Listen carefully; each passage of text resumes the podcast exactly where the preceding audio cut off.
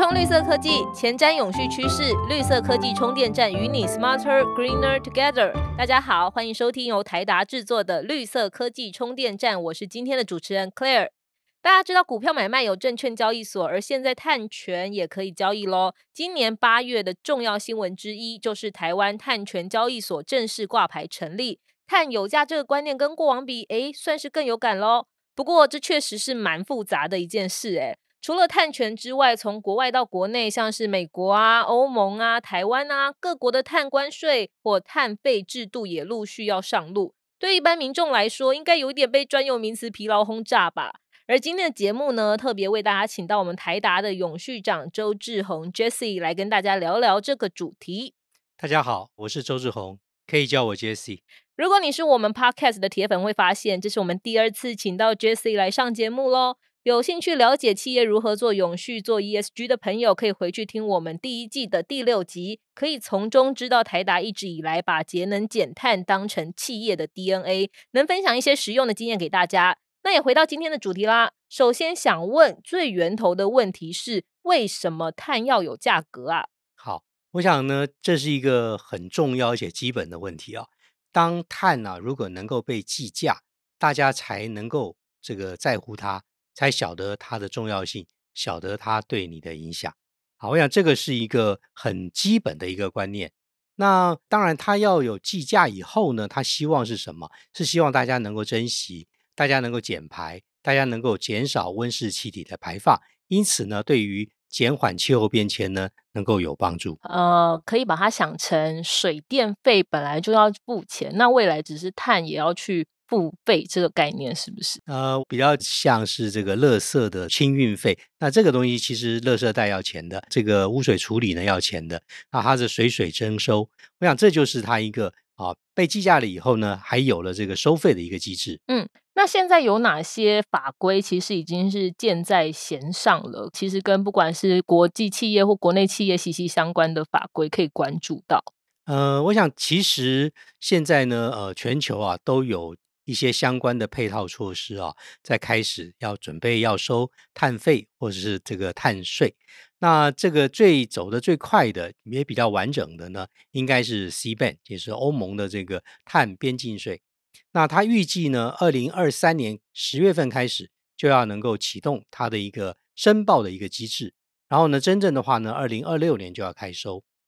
那我们台湾呢，其实呢也要赶快对接国际，所以呢，台湾目前。啊，决定是在二零二五年要开征碳费。好，那跟欧盟比较像，是不是像美国也有类似的碳关税的法案出来？呃，我想刚刚举了欧盟为例嘛，那其实欧盟其实是一个非常重要的经济体，而且他们在这条路上呢，减碳的这条路上呢走得很快，所以呢，他们算是引领国际。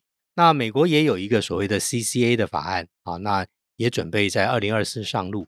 那我想更重要一件事情啊。就是我们全球呢，这个产业面啊，大家其实也开始啊，互相在要求，就是我们的这个呃，我们的客户啊，他们呢开始要求我们要达到这个 ESG 的目标，要希望我们能够节能减排，甚至希望我们百分之百使用再生能源。然后呢，这个呃公司呢，我们就自己呢也要定一些这个永续发展的路径，来配合这些，不管是收这个碳费、碳税，或者是我们这个对应客户的要求。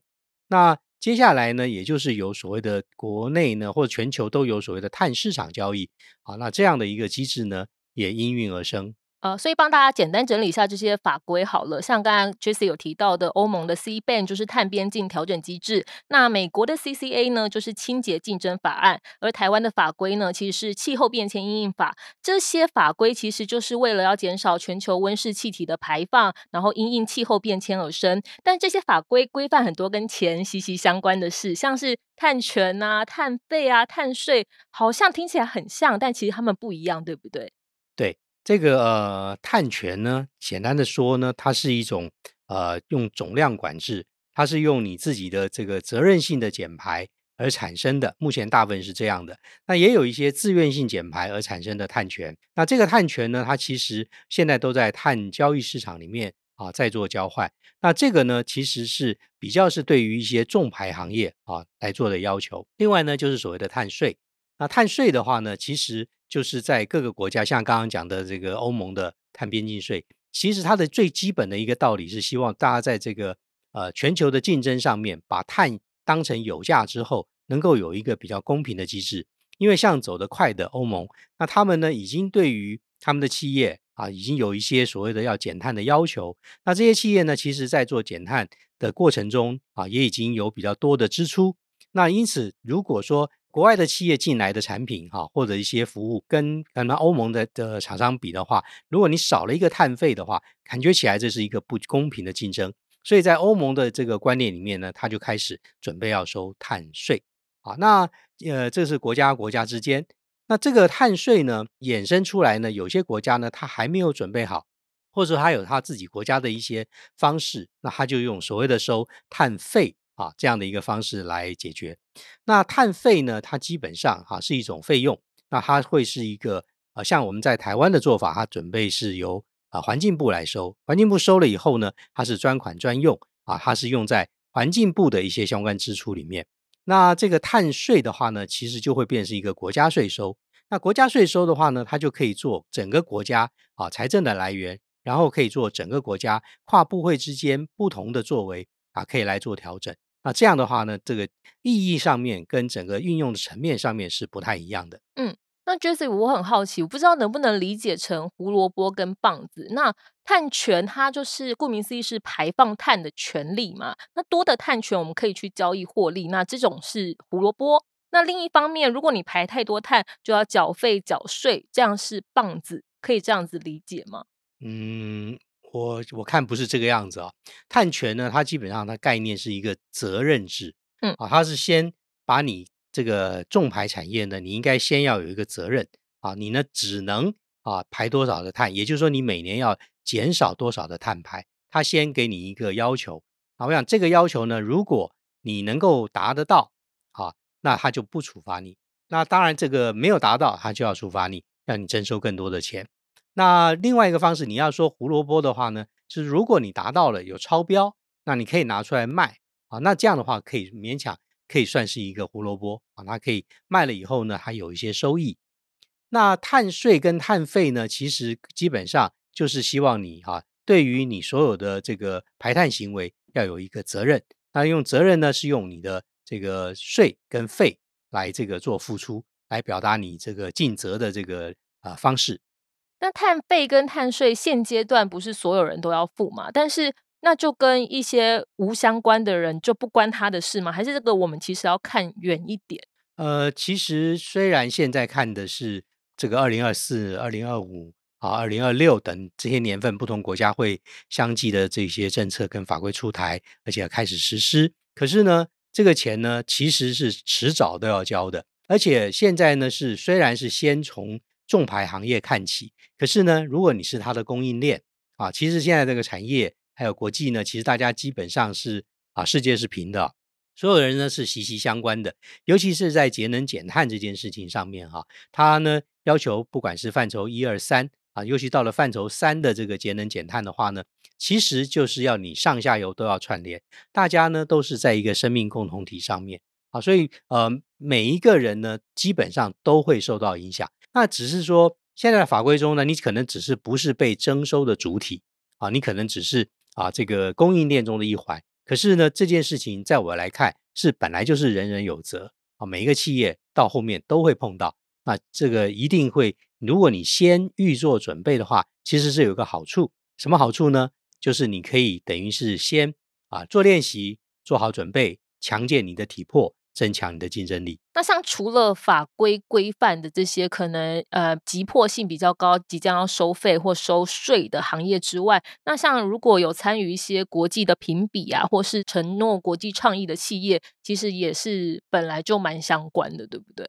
这个东西国际评比里面，它并不会真的要收你的任何的费用哈，但是它可以要你去计算，或是要你揭露你的目标啊，要你有一些实质的作为。那缴费缴税啊，其实是真正呢，就是我们刚刚谈到碳有价以后啊，最重要的一个手段。所以这样讲一讲，以广义来说，几乎跟所有人或者说产业是息息相关了。也难怪现在会出现一个名词叫做碳焦虑。追根究底，它是怎么产生的？碳焦虑啊，确实，刚刚我们讲了，当碳呢，每个人都有责任，排碳、减碳，大家都有责任。然后这个责任呢，不只是啊口号，它开始已经开始要跟你收费了。那牵涉到每个人的荷包以后啊，那大家就会开始有这个焦虑了。那所以呢，只要有跟他有关或在产业中的这个每一个分子啊，基本上我们可以说呢，都会碰得到这个问题，就是关于碳啊有价的时代来临啊，所谓的要缴费缴税，或是该要有的一些合规啊、合乎法规的一些作为呢啊，这些要求通通就跑来了。那跟谁有关系呢？一些上市贵公司、排碳大户，我们要被 C ban 或是 CCA，就是美国的这个呃这个碳费。啊，这个产业所框列的，然后呢，就是要参与国际评比，还有呢，有做这个国际倡议的企业，或者是被客户要求的企业，啊，或者是金融公司。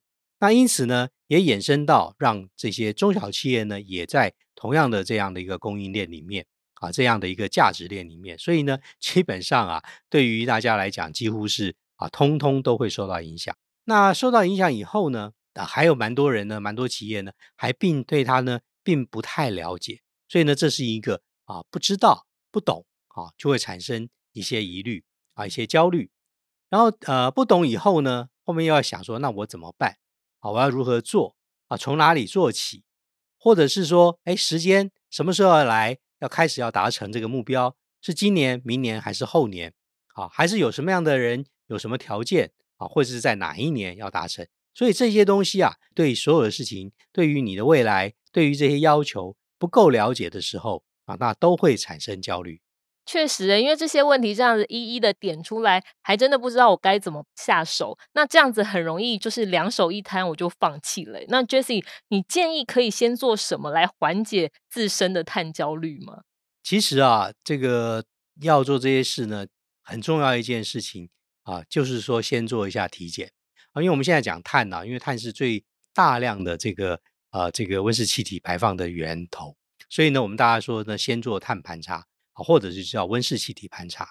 做完盘查以后呢，那你知道了自己的排碳状况啊，因此呢，你可以想想看，我应该设定一个什么样的减碳目标啊？那这个第二个动作呢，就是要做设定目标。那第三个动作呢，其实是我们最倡议啊，我们觉得过去台达做了好多年以后啊。我们觉得最有效啊，CP 值最高的就是做好自己本身的节能啊，自己本身的节能啊，对自己呢就是真的像练身体一样啊，把自己能力强健啊，把自己的这个成本能够因此而降低，而且它的 CP 值最高。那做完这几个动作以后，开始呢会有一些更积极的做法。那我们刚刚在讲到碳定价，各国啊未来所收的碳费啊，其实现在有各式各样的标准，有各式各样的方法。啊，那这个其实做完了以后呢，啊，其实啊，你也不知道到底要跟呃依循，或者你会碰到哪一个要求，会是碰到什么样的价钱？那甚至这些价钱呢，可能一年一条。啊，那在这种情形之下，你要怎么办呢？我会建议呢，大家可以做一个自己啊本身公司自己的内部碳价。啊，你做一个内部碳价以后，啊，你可以先不管外头啊是多少的价钱，你有一个你自己衡量。啊，你自己的碳价的一个方式，一套基础。那因此，你做完这个东西以后，你会有很多的数据跑出来，你会有很多的这个啊报表可以跑出来。然后呢，你再用这个自己的内部碳价呢，去跟国际间或是你要碰到的这个客户，或者是你会要缴的税或者费去做一些比对。比对完了以后呢，哎，你就晓得啊，你可以再进一步的怎么做。啊，比如说你是要减碳费呢，自己的碳价呢，还是要增加，还是你要预做保留呢，还是你想要更积极的有所作为？啊，定完这个自己的内部的碳价以后，啊，你就有了这个价呢，你就要想想看，你该不该收，怎么收？收了这些钱以后要怎么用？啊，怎么用？用完以后你又会去衡量它的这个结果，因此呢，可以啊，这个帮着你的企业能够啊，面对未来要收碳费。或者是未来要做节能减碳的这个啊依据然后也可以帮着你面对这些挑战。所以这个历程就是这样，先做好健检，然后找出缺口之后，再为自己设定目标。那其中一个重要的工具就是设定内部的探定价。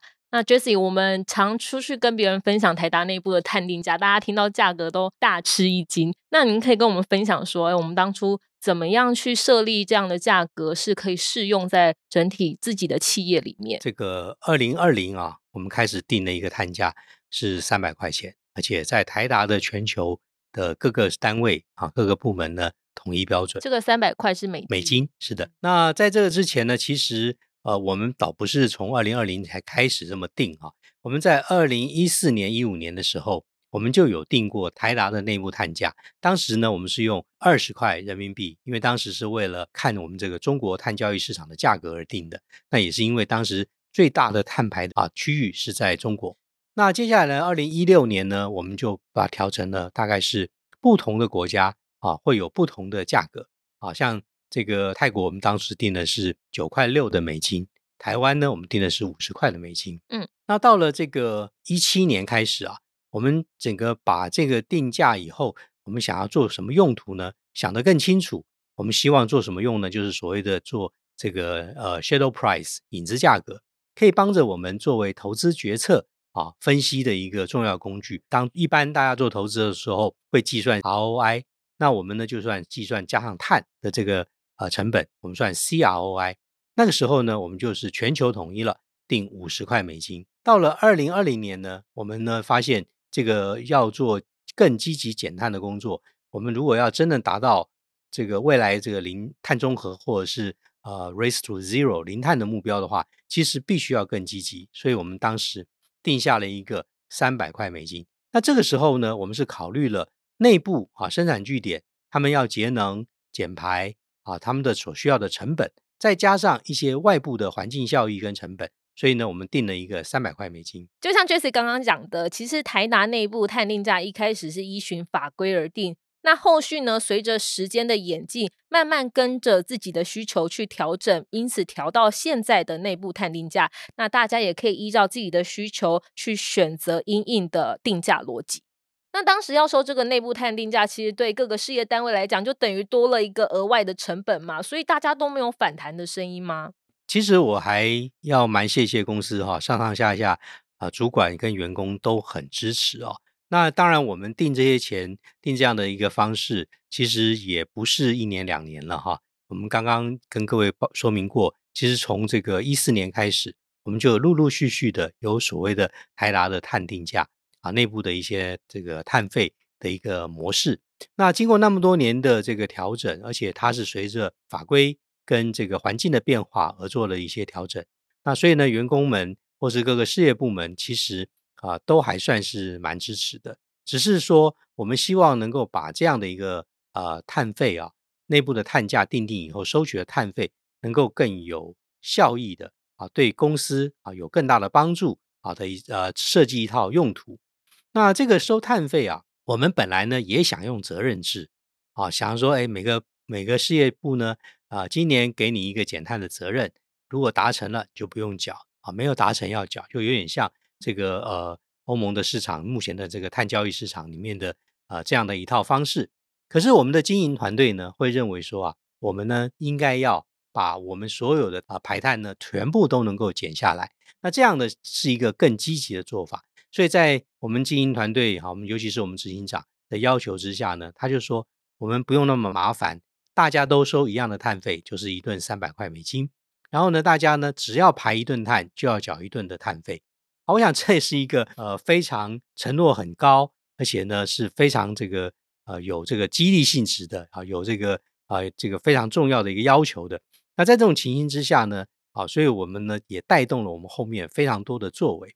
那我们当时定这三百块美金，我说了，除了内部的成本啊、减碳的价格，还有外部的效益以外，其实后来啊，当我们定出来同年的八月，我们发现那个 UN 的报告书里面呢，在 A R six 的报书里面，它特别也谈到了，如果我们要在啊二零三零年能够要达到减下一点五度 C 的这个目标的话，大概也真的需要啊一吨碳呢要缴到啊三百块美金的价值。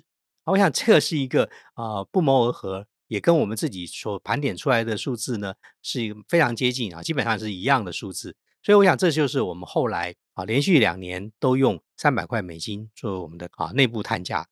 那这个钱呢，我们收了以后，我们希望呢能够是先帮着我们的各个工厂去做节能啊，然后呢也帮着他们在自己的工厂建立一些自发自用的再生能源，比如说太阳能，甚至啊有些地方我们考虑再建风力发电。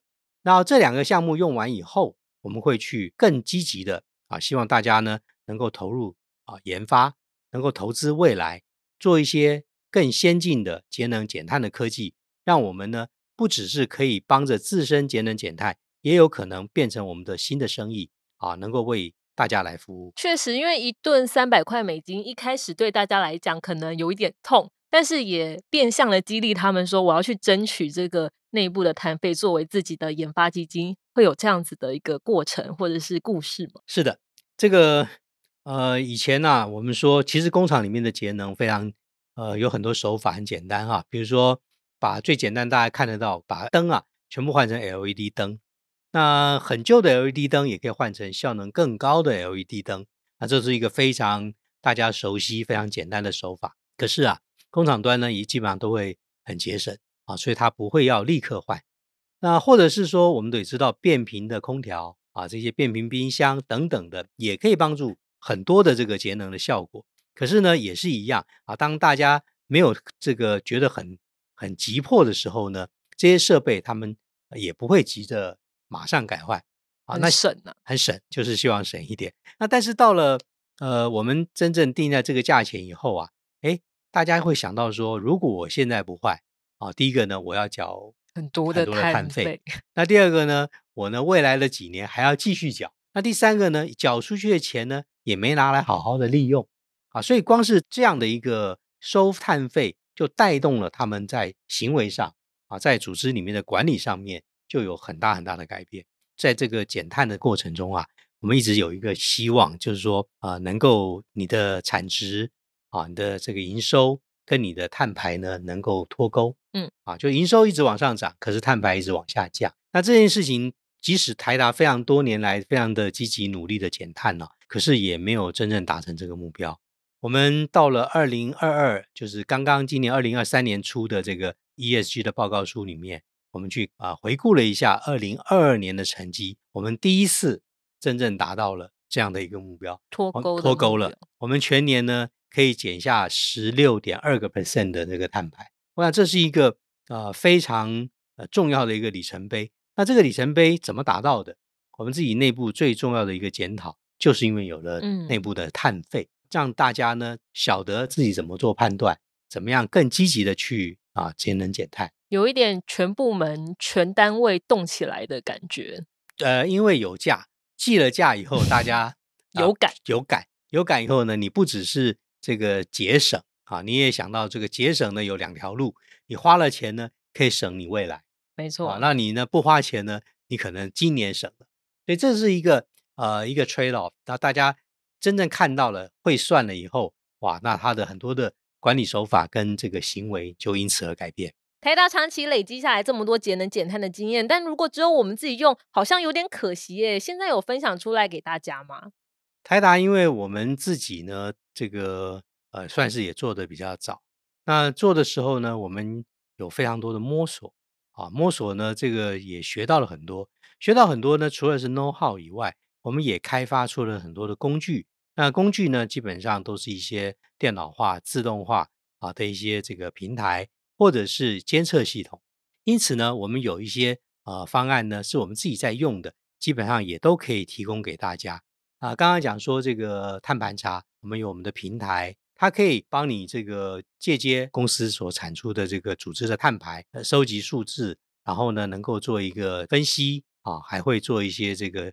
啊，一些建议等等的，我们也有碳管理的一些方案，比如说我们有所谓的 Delta Grid，我们也有一些这个呃新的啊绿电采购规划与服务啊这样的一个新的事业部门啊出来了，他们呢也可以帮这个企业呢去做好你未来如何如何采购绿电。啊，采购绿电呢，其实在我过去三年的过程中啊，它是一件不如想象中那么简单的事。啊。光是要买到，然后如何签约啊，如何呢维护啊彼此的这个权益。啊，买到以后呢，如何使用？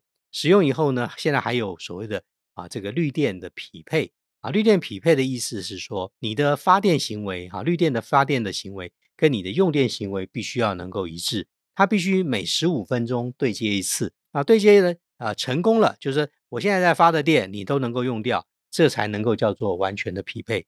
如果我现在发的电很多，你用的电很少，那就会有余电。那像这些东西呢，其实都会对于啊这个。你的这个呃产业，或是你的营收获利啊，你的这个想要付出的成本啊，都会有所影响啊，所以这是一个大家平常不会知道的问题。对啊，因为像绿电最近很夯嘛，那所以但很多人又会觉得不得其门而入。那我们当然还有一些台达啊做的最多的也做的最久的是我们一些整合方案。我们的整合方案呢，都是以节能啊这个为我们的核心。比如说我们在工厂的自动化的解决方案。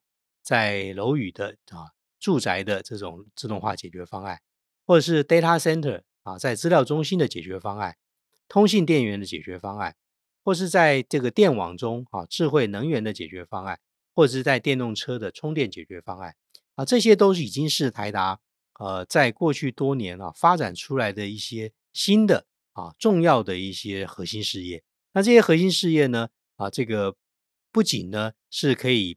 帮着大家减碳，也同时变成台达的新的营运模式。那所以其实方法很多，从碳管理到我们的核心产品，不管是各式各样的解决方案，重要的是要知道从何下手。那今天的节目呢，就带大家了解为什么碳要有价格啊，而且人人都可能会受到影响。那了解之后呢，我们就要进一步去找方法啊，找工具啊，相信可以有效缓解大家的碳焦虑。非常谢谢今天 Jesse 用深入浅出的方式跟大家说明哦。呃，其实我在今天的节目中也跟各位说明了非常多的方法，那也给各位一些呃建议。那这些东西呢，其实台达呢啊都很乐意跟大家分享，欢迎你们啊来与我们一起研究。如果你喜欢我们的节目，除了推荐给朋友，也记得给我们五星好评，同时也可以追踪台达 Delta 的脸书和 IG，了解更多绿色科技新知。别忘了，绿色科技充电站有自己专属的 YouTube 频道喽，欢迎与我们一起环保节能爱地球。绿色科技充电站，谢谢您的收听，我们下次见，拜拜。